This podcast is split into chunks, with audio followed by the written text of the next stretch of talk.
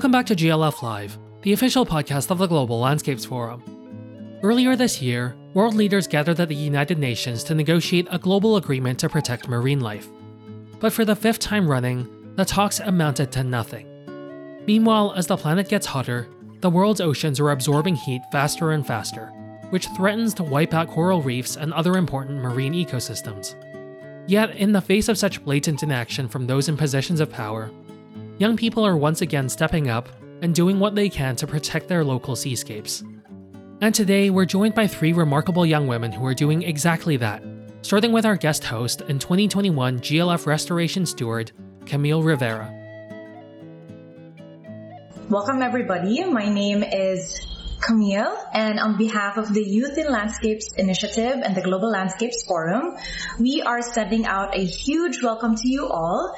The Youth in Landscapes Initiative is a, is teaming up with the Global Landscapes Forum to create a youth-led episodes for GLF Live and share the wonderful projects, initiatives, and dreams that young people are doing and um, everywhere in the world. So we are very excited to start this conversation with two amazing young leaders and experts from Asia Pacific region. Today we are very lucky to talk to Andhyta Firselly Utami, or known as Afu from Indonesia, an environmental economist, initiator of Think Policy Indonesia, and activist, and Hidayah Khalid from Malaysia, marine conservationist in the Perhentian Islands and a GLF Restoration Steward 2022 for the ocean. I my name is Afu. I'm a I'm an economist. I, I work uh, with uh, one of the international financial institutions that I'm not representing in this uh, discussion. Uh, I also co-founded. So I'm an environmental economist. So I mentioned that already. I also uh, kind of co-founded uh, this community for young professionals in Indonesia who are interested to learn more about public policy. Um, so a community of uh, practitioners basically uh, that tries to uh, you know come up with solutions that will promote evidence and empathy-based policymaking in Indonesia. I know that's a mouthful, but that's the that's the goal. Wow, that's amazing what you're doing with all the policy and as young as you are, no? Like I think we should there will be more discussions towards that. So now for you, Hidayah. Okay, hi, hello everyone. Thank you for tuning in. So I'm Hidayah. So I'm from Malaysia. So and then I'm working with uh, Perhentian Marine Station. Basically, I'm based on the Perhentian Island. So now I'm on the island. Um, so like the uh, Perhentian Marine Station is a small scale uh, conservation stations that based uh, for uh, overseas the coral health around here and then uh, initiating uh, any conservation approaches that we as needed for Perhentian Island. Perhentian is a marine park. So basically it's been gazetted as a protected area. So we, uh, the stations came in trying to uh, sustain uh, how the marine park should be. And then uh, while we are working together with the local communities around here, so we are hoping that we are able to accelerate the conservation value uh, within the communities around here and also bring the Perhentian um, beyond the island so that people are know uh, how beautiful our coral reef around here. Amazing. This is such a diverse group. Like you're doing policy, Afu and Hidayah working on the ground in the ocean. And thank you so much for your personal stories. It is so beautiful to explore, you know, very diverse experiences. And I would like to know more about your experience as a young environmentalist in the region, as we all share. So I'm from Philippines, you're Malaysia, Indonesia. So we are in that region. And Afu, all your platforms are, are directed to the youth audience and are using Indonesian language and not English. And has the language been often a barrier to discuss environmental topics so far? And what do you think or why is it important to engage young people in critical thinking around the environment through their own language? That is a big question. Uh, I'll try to, uh, to, to answer it. So definitely language is uh, so central in communicating and engaging not just young people, right? But people in general to care more about environmental issues. Um, at the end of the day, I think all activism, all you know, organizing, mobilizing, uh, um, uh, you know voices is about having a common understanding on what the problem is. And language is so central in making sure that people understand and you know have, have the same understanding on on, on uh, what that looks like or uh, what actually matters right? So i think oftentimes um, environmentalists come from maybe this is this is my observation but like scientific background so you know a lot of the times when we talk about the oceans um, climate change uh, the forest right? There are a lot of kind of technical scientific terms that are critical of course in you know better you know talking uh, or understanding about uh, the environment. But at the same time it sometimes limits your audience. Like it limits the the uh, the level of reach that you can get.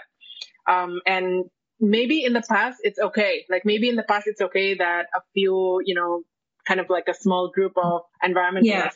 care about this issue but more and more we see that the way that our ecosystems have been destroyed uh, makes it less possible for the rest of us to not care about this issue um, it makes I, I this morning I, I think about this term affordability not to care. In the past, maybe there's high affordability not to care about environmental issues, but more and more today, as we're experiencing, you know, climate uh, disasters, as we're uh, we're seeing microplastics in our food, in our air, um, and and all of these issues, right?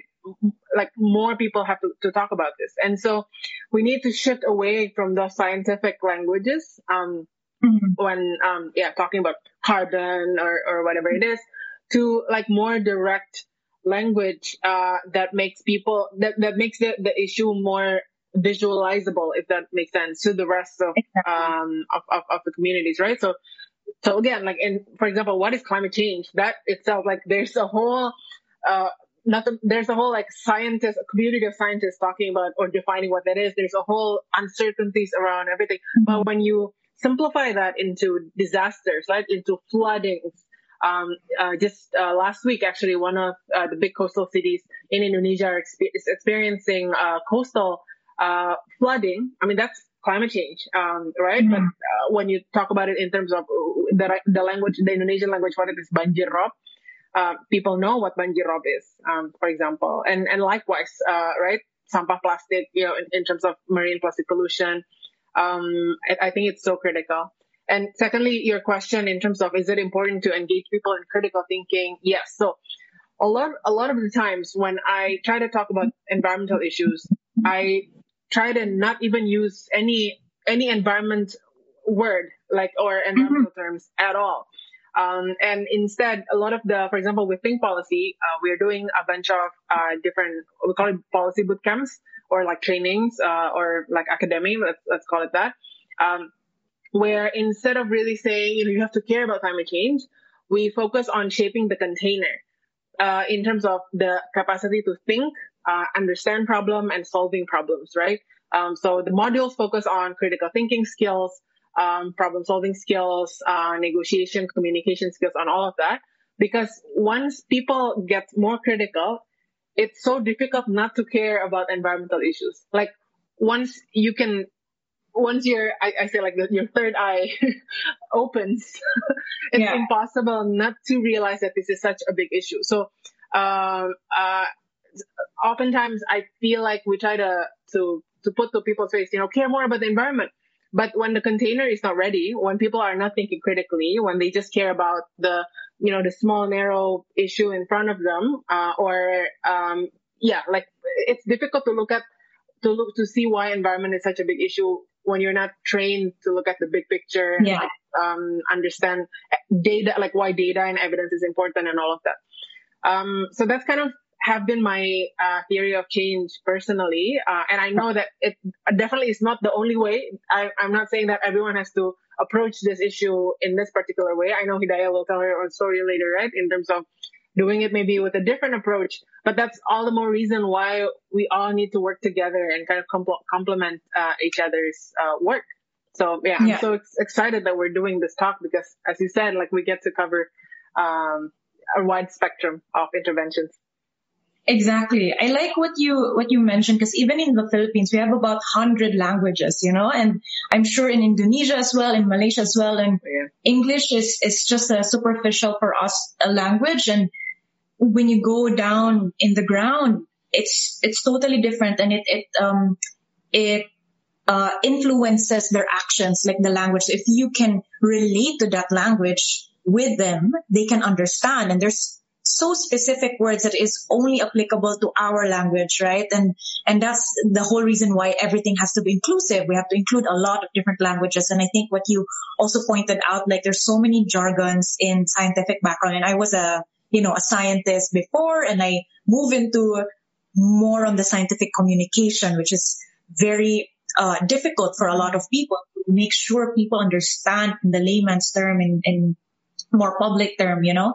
And also, um, I, I also like what you you mentioned about more design thinking, trick, uh, critical thinking, because a lot of webinars I've, I've attended are all into just um, you know like awareness, awareness, awareness, and we, we're now aware, you know, there's so much topics exactly. about it anymore. Like, exactly. do something, right? It's, exactly. there has to be problem solving already. And it's, it's not enough to just be aware. There has to be accountability. And I really like what you mentioned about that. And, and let's move on to Hidayah and, yeah. you know, working in, in Perhim, Perhentian Marine Research Station. I, it's very difficult to mention that word. um, what is the value of engaging with young people in local communities for environmental issues? And the second question is, are there any obstacles you encountered to engage with young people from the local communities and how do you overcome them? Okay, yeah, this is also a big question. So definitely, uh, coming from AFU is about the language. It's really important when you work on the ground. So like I, I do support that uh, having environmental conscious, environmental and, and conservation knowledge is a privilege for a people. So I would say, for example, like me, I'm coming from a mainland. So I came to the islands and I'm working with the communities here. It's such a privilege that I do understand why marine ecosystem is uh, important. Why do we need to protect them? And then uh, growing bigger at the national levels and international levels, we come up with the, all the frameworks, the global frameworks, biodiversity, CBDs, and so on.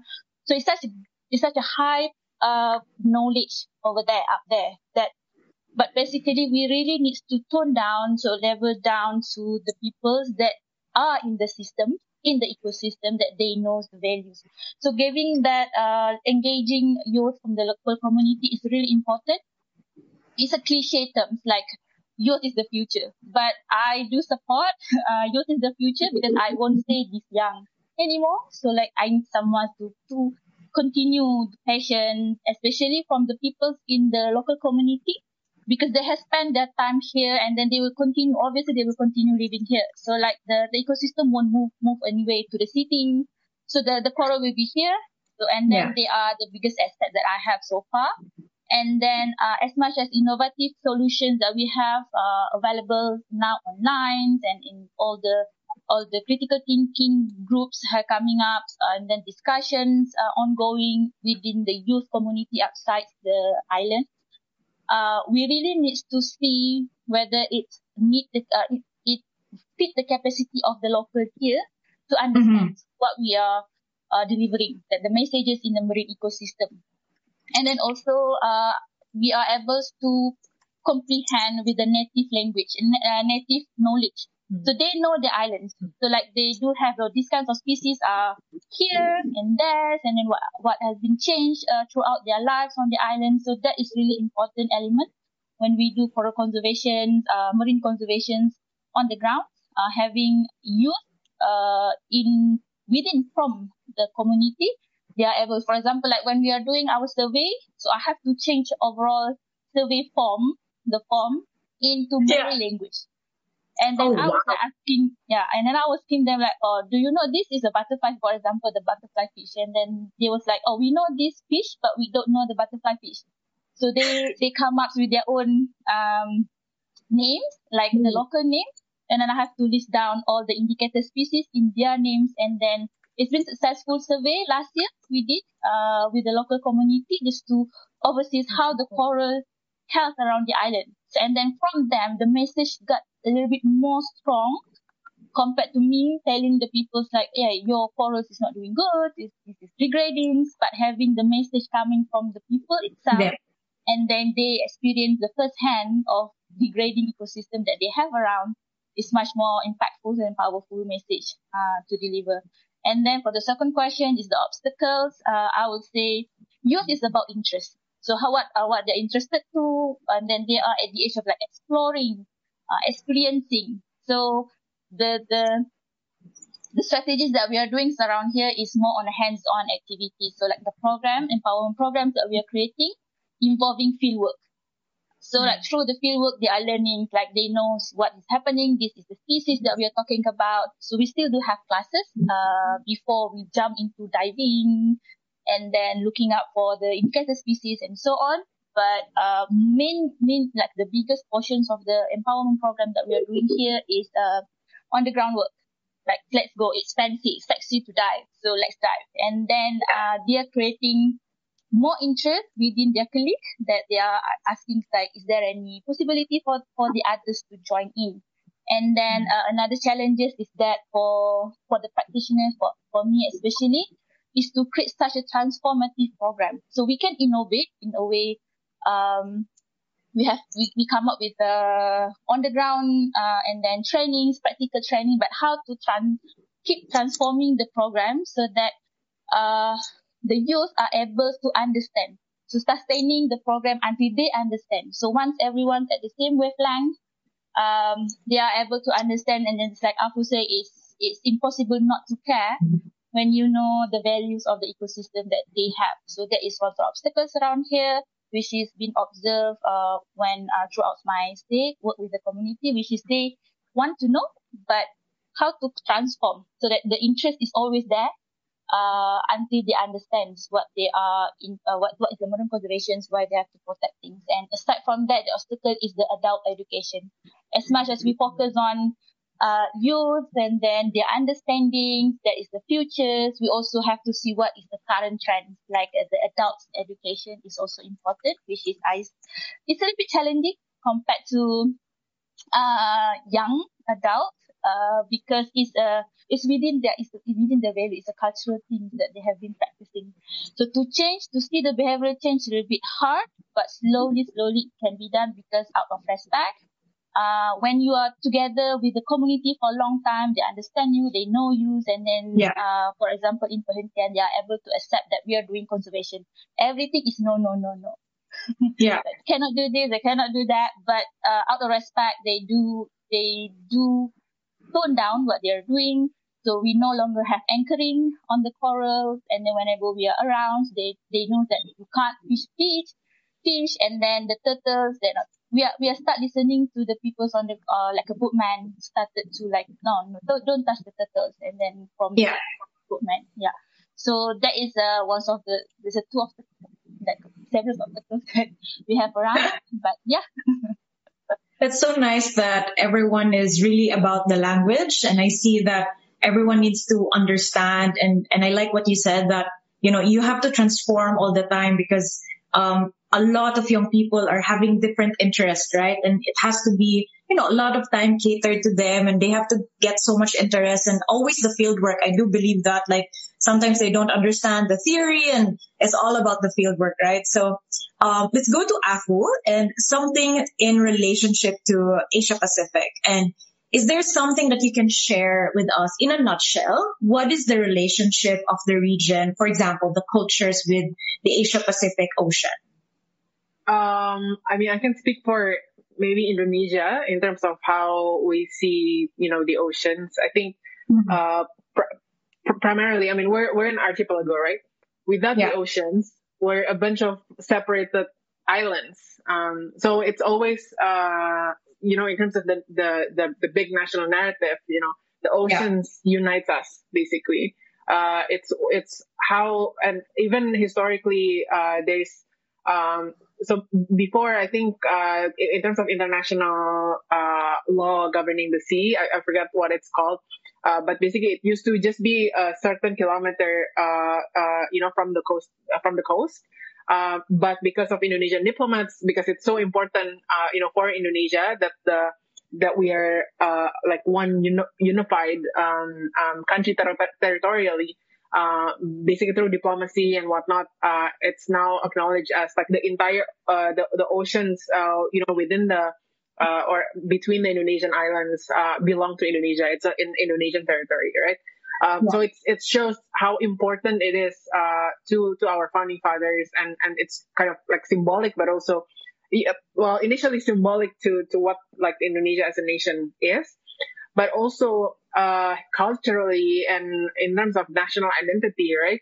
We have this song, uh, which basically is saying that um, our ancestors were uh, seamen uh, or like uh. So it, it's a it's a whole song nenek moyangku yeah. orang pelaut and whatnot um, so uh, I mean even as children they want to make sure that even though jobs kind of look differently today but um, you know in terms of looking at our ancestors uh, they already kind of um, explored the sea. I mean this all, all these different um, yeah. how do you call it kingdoms right back before uh, before the colonizers came in. And this is such a, a southeast asia uh, identity like the dynamics with with uh, the colonizers as well. Uh, yeah. but um, yeah, how like even the when they were independent kingdoms, uh, they're already sailor sailors um, um, exploring uh, different parts of, of, of the world uh, especially um, uh, the in Sulawesi. Um, then you know Majapahit in Java, I think also had uh, their own kind of uh, uh, how do you call it? Like yeah, like a a, a, a sea power or like um yeah they they had uh, uh because the, the the sea and like exploring is so important um yeah. and then fast forward to today basically right it remains such an important uh, culturally um, and and beyond, right? To to to young Indonesians today and and just Indonesians in general. It's uh, so in terms of livelihoods, right? Um, over two million of Indonesians are um, uh, are fishermen, uh, fisher people. Um, and um, so it, it, definitely is like a source of livelihoods. Um, we have the longest coastal uh, line in the world. So in yeah. terms of um, uh, you know the, the coast as uh, um, how do you call it like uh, tourism uh, sites, it, it creates for like in terms of recreational value and whatnot. It's it's so that people like going to the beach, you know, being with um, uh, with loved ones and everything. Um, so it's such a shame when you know with all this uh, the identity, the economic value, the cultural value that um, uh, the oceans especially is uh, providing us, right?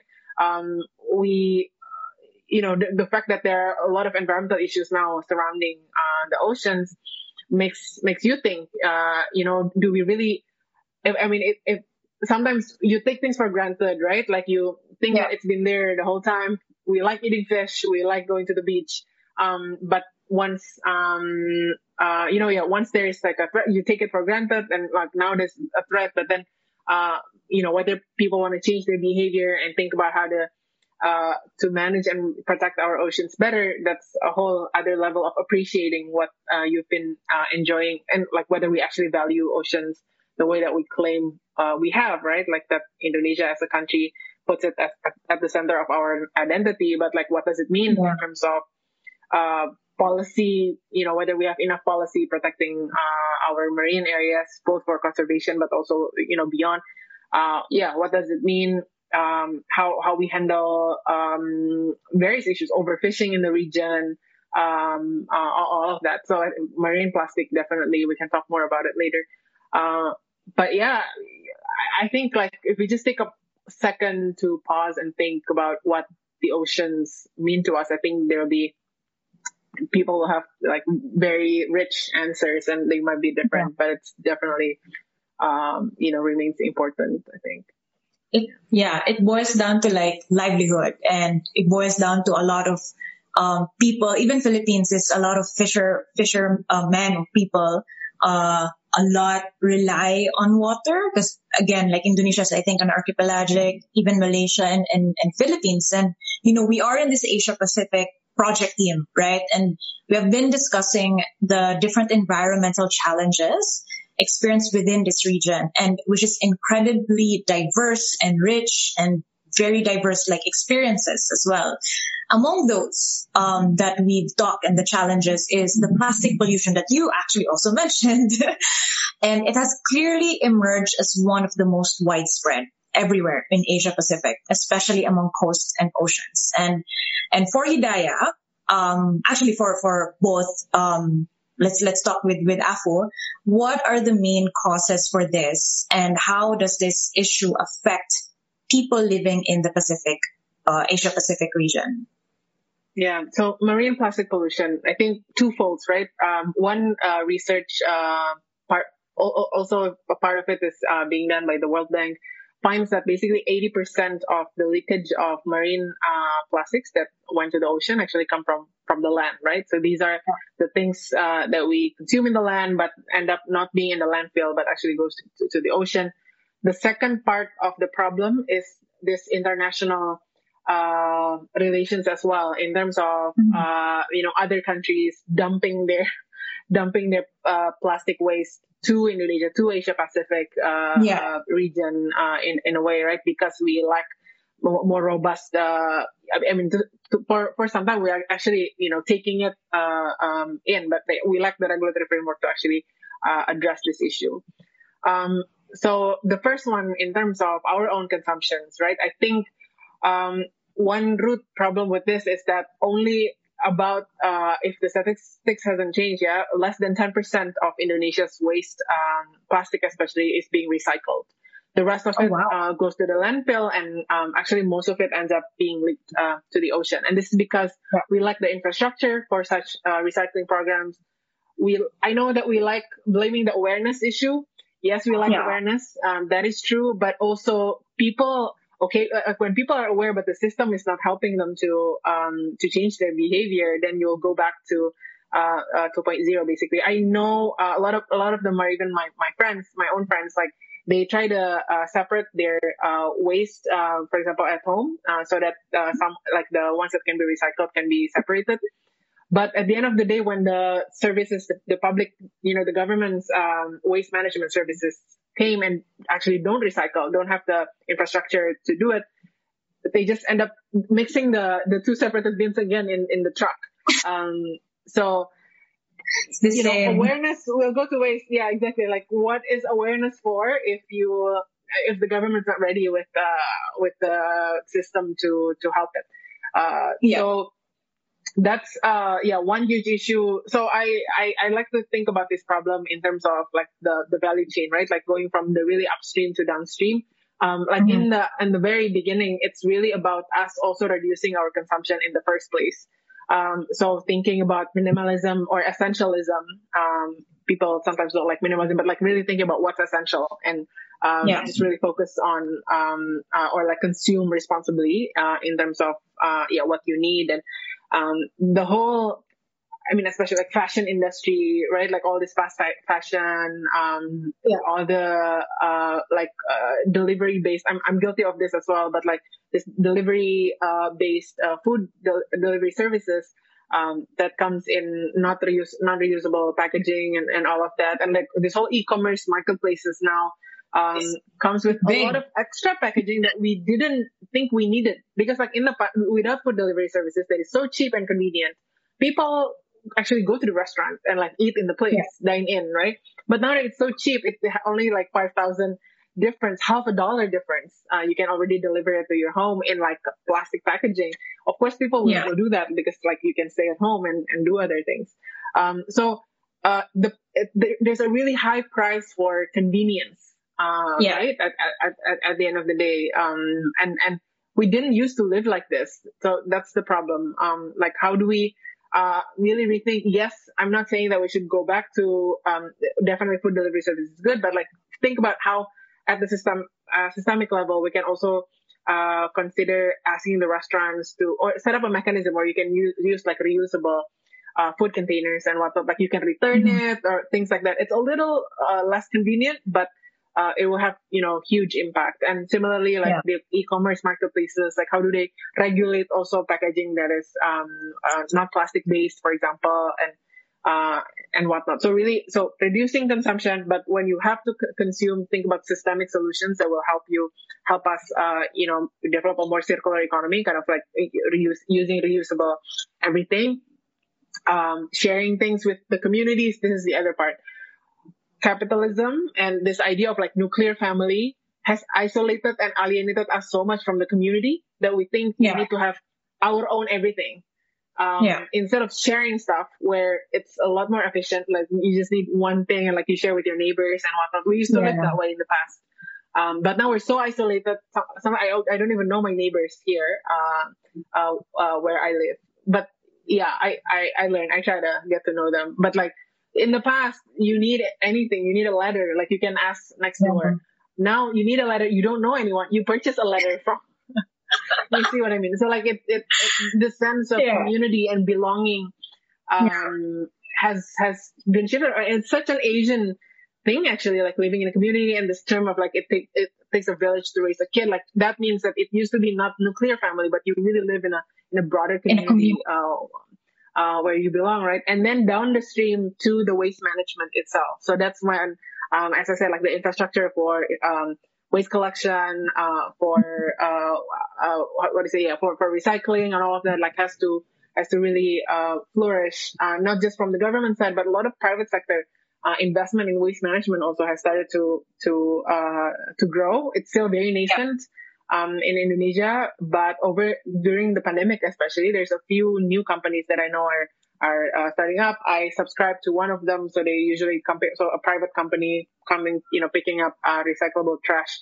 Um, yeah, because otherwise, you know, it takes a while for the government to to to be ready in providing that kind of services. Yeah. yeah. Um, so yeah, I think like along those uh, uh the, the the the value chain, let's say the stream, uh, and don't forget again, like the international really like stop the, the international communities from dumping uh, their yes. waste uh, into our oceans territory. So yeah, it's it's really important what you mentioned because it's a lot of a lot of the awareness building that we that I heard. You know, it's all about individual, individual, right? It's all about like you have to do some things, but now it's all about what you said is consumer responsibility. Okay, we, we are if we are doing something, the um bigger like corporations have to do something as well, like change the value chain in the e-commerce, doing something in the in the um, infrastructures. Are the government ready? You know, those are really important steps that we need to tackle about plastic pollution, especially in the region, because um, even in the Philippines, I I have to say it's the same as what you're experiencing uh, even if you recycle, they just, hmm, you know, put into one. like it becomes a waste.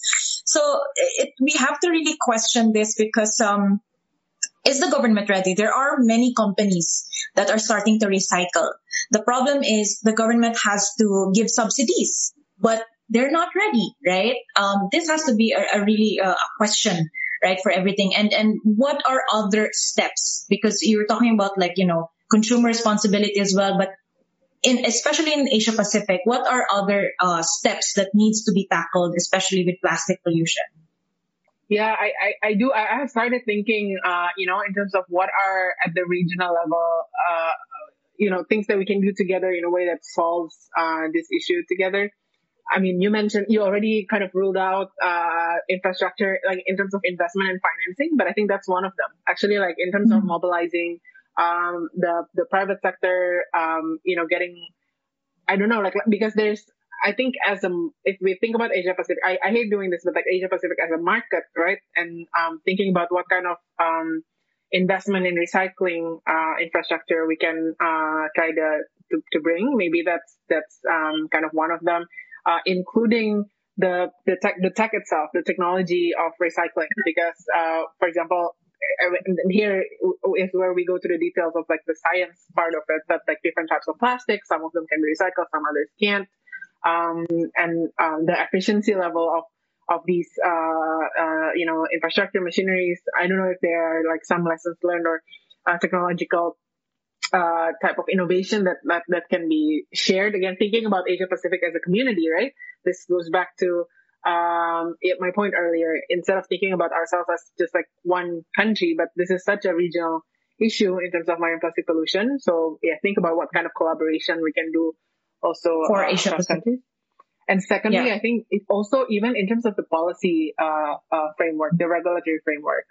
Um, I know that when it comes to policy, it's very contextualized. It's very country. Uh, it should be country driven because you can't just adapt, you know, things that work in Singapore, uh, you know, to the yeah. completely. But indeed, Singapore has figured out in terms of the the policy framework, right? How how to do this. I think they've increased. Yeah. Um, they have a very advanced kind of like recycling uh, facilities and uh, also high awareness. Um, so maybe like that kind of lessons learned in terms of developing a policy framework in Indonesia, I don't know, uh, in the case of Malaysia and, and the Philippines, but we have a somewhat decentralized, it's a mix of like centralized but also decentralized government. But when it comes to waste management, it's actually very decentralized. Um, yeah. So a lot of the times you need to empower the subnational government at the provincial or like district level to understand that this is an issue, to better improve their spending in terms of their fiscal yeah. spending, um, and invest in the right waste management services and whatnot. So, and that makes, um, the challenge even more. So I, I, think like balancing between working at the regional level and like centralized lessons learned collaboration, but also really working with the subnational governments uh, in a decentralized manner so that they all feel empowered um, to to come up with like local solutions, right? And really going yeah. back to to their roots. I, I think sometimes when we think about solutions, we think about you know futuristic type of things, but uh, again, like we didn't used to need plastics. We used to eat yeah. and package our food with daun pisang, you know, with like banana leaves yeah. and banana leaves. Uh, yeah, exactly. Yeah, it's such a maybe Asia Pacific thing. I don't know, right? Do you do you wrap your food no, with? the same. Yeah. Same. Actually, just yesterday, I bought this little like food. It was wrapped in so normally the banana thing, right? But instead now it's wrapped in plastic, then a banana leaf, then another plastic outside I don't understand why because like it yeah. could have just I really don't understand. Anyway, but know, it's like interesting. Like, we have almost the same um, like issues and, and, and solutions, and I'm I'm gonna go to Hidayah to to her work in ecosystem restoration and you know, she's, you're actually doing the, you're the 2022 restoration steward. Like everyone is, is listening and, and for your, um, in your, you know, in your work and, and in the field as well, what are the necessary steps to be taken in order to support restoration practitioners in the region and protect the marine ecosystem? So not just uh, Malaysia, but you know, what are like if you can talk to you know Philippines and Indonesia, what are you, the steps that they can do, like restoration practitioners, to to save the coastal and marine ecosystems? Okay, so when we talk about okay, that's also another big question.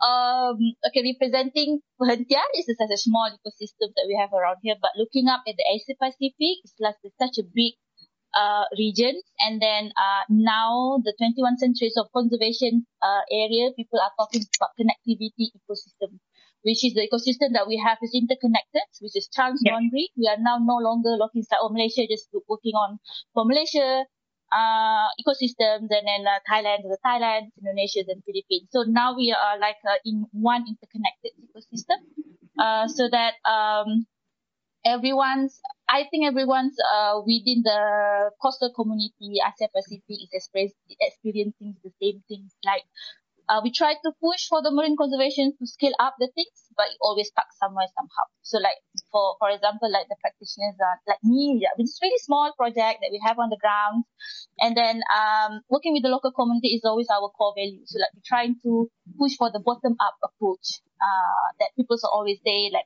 grassroots. Uh, from yeah. the from the community, they will understand. They will uh they will uh protect whatever they have.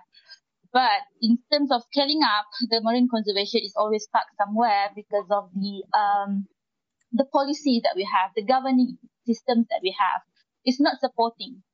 Uh, for example, in in I would say like how how how complicated it is is that like we have a multi-level agencies that we have to reach out and then the authorities over the lands over the sea and then how the authorities of like even the turtles is belong to the state it's no longer national uh, uh, national asset so it's inter it is the interlink between others and then there always a conflicts of interest um, when we want to scale up the Yeah. conservation, especially to, to manage the marine protected area. So the management is always um towards uh towards like uh collaboration between agencies. And then Yeah. uh what other supports that we are on the grounds needed is a multi-level support, especially Yeah. in terms of the subnational governments goes out to the national government and then when the national governments do understands like uh, the bigger frameworks of uh, conservation, they are able to understand the value. And then from them, from there, we can assess where is the gap, uh, whether to push the strategy bottoms up short approach or even uh, where is the where is the part that we can do uh, top down approach, which is Yeah. need the enforcement, the authority. So this is also something that people on the ground like me, I don't, I, I can't like push like, hey, don't fish around here. So I don't have the power to say to the fish, the commercial fishermen. But uh, with the with the with the bottom uh, top down approach, the authorities have the power to say so we can't do this. And then um, in Perhentian, we are pushing for the particip- participatory management, which is uh, we acknowledge the uh, the voice of all the stakeholders. I mean, everyone's play a role in terms of managing the resources that we have on the island. So far, is yet to establish, but um, the project is running which is we are consulting every levels and then we are pushing for the management plan uh, to the uh, authority like the marine park authority. So that uh, the framework is completed like who's responsible for where and then what they are responsible to. It will be easier for um, people on the grounds to work on and also the authorities know where they should tackle uh, all those things and in terms of the enforcement uh, legality and then where. And then it's also easy for um, the awareness uh, in terms of the awareness people are knowing what uh what act they are fall under what which law they are they broken something like that. So it's much more easier for everyone to follow. Like every, each agency knows their role. And then um another support is that the system itself. So sometimes we really Mhm. want to push. The ideas is so big. Like everyone wants to do this wants to do that. But the system is not ready. Even like Yeah. the waste management on the ground. I mean um, the ideas of recycling, the ideas of like plastic waste, everyone knows, everyone is, um, everyone do understand like all the waste come up to the island. And then even the island that we, we do experience like every monsoon, we're going to have a one pile up of bottles. Yeah. Either on the, either on the beach or even sometimes we do reef cleanup, underwater cleanup, it just never ending water bottles there. Uh, people to understand and then for for like for for conservationists for the project for conservation projects on the ground we try to cut off like no plastic bottles. But the the facilities here is not yet supporting maybe i would say one is the resources like transportation maintenance. So it the, the the system is not holistic. It's, it's not like uh everyone's um how do i say? We want to do this but we're stuck somewhere. We want to do this and Yeah. we're stuck somewhere so the system itself uh, need to be ready first before we push everything in one like systematic. So here we just do very simple things. Just like wire mesh bin, very transparent. Just put up this is what you're gonna what you're gonna throw into the bin. We can't Yeah. use the solid bin. Cannot. because everyone Yeah. was like it, need, it needs to be transparent. So but it works on the island. This island especially, but maybe different islands have different approach. But on the island, we do really have really simple. It's a wire mesh bin, transparent one, and then people start throwing accordingly.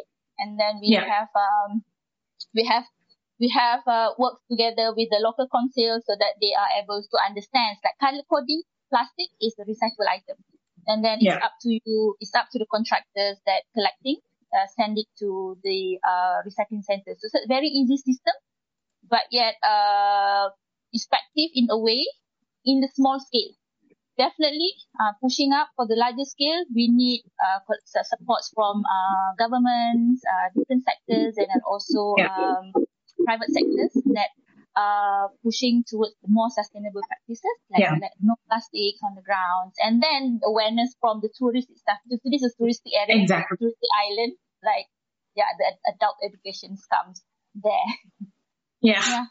I really like what you said about the, um, you know, even if we are doing so much things in bottom up approach, right? The system has to be ready. The infrastructure has to be ready. And I think I've also mentioned that, that there has to be also international investment and technology. It was really kind of eye opening to see that, you know, it's the same as in the Asia Pacific. I think this is very our um, challenges and this is what we can do, right? We, we need also the support of the government.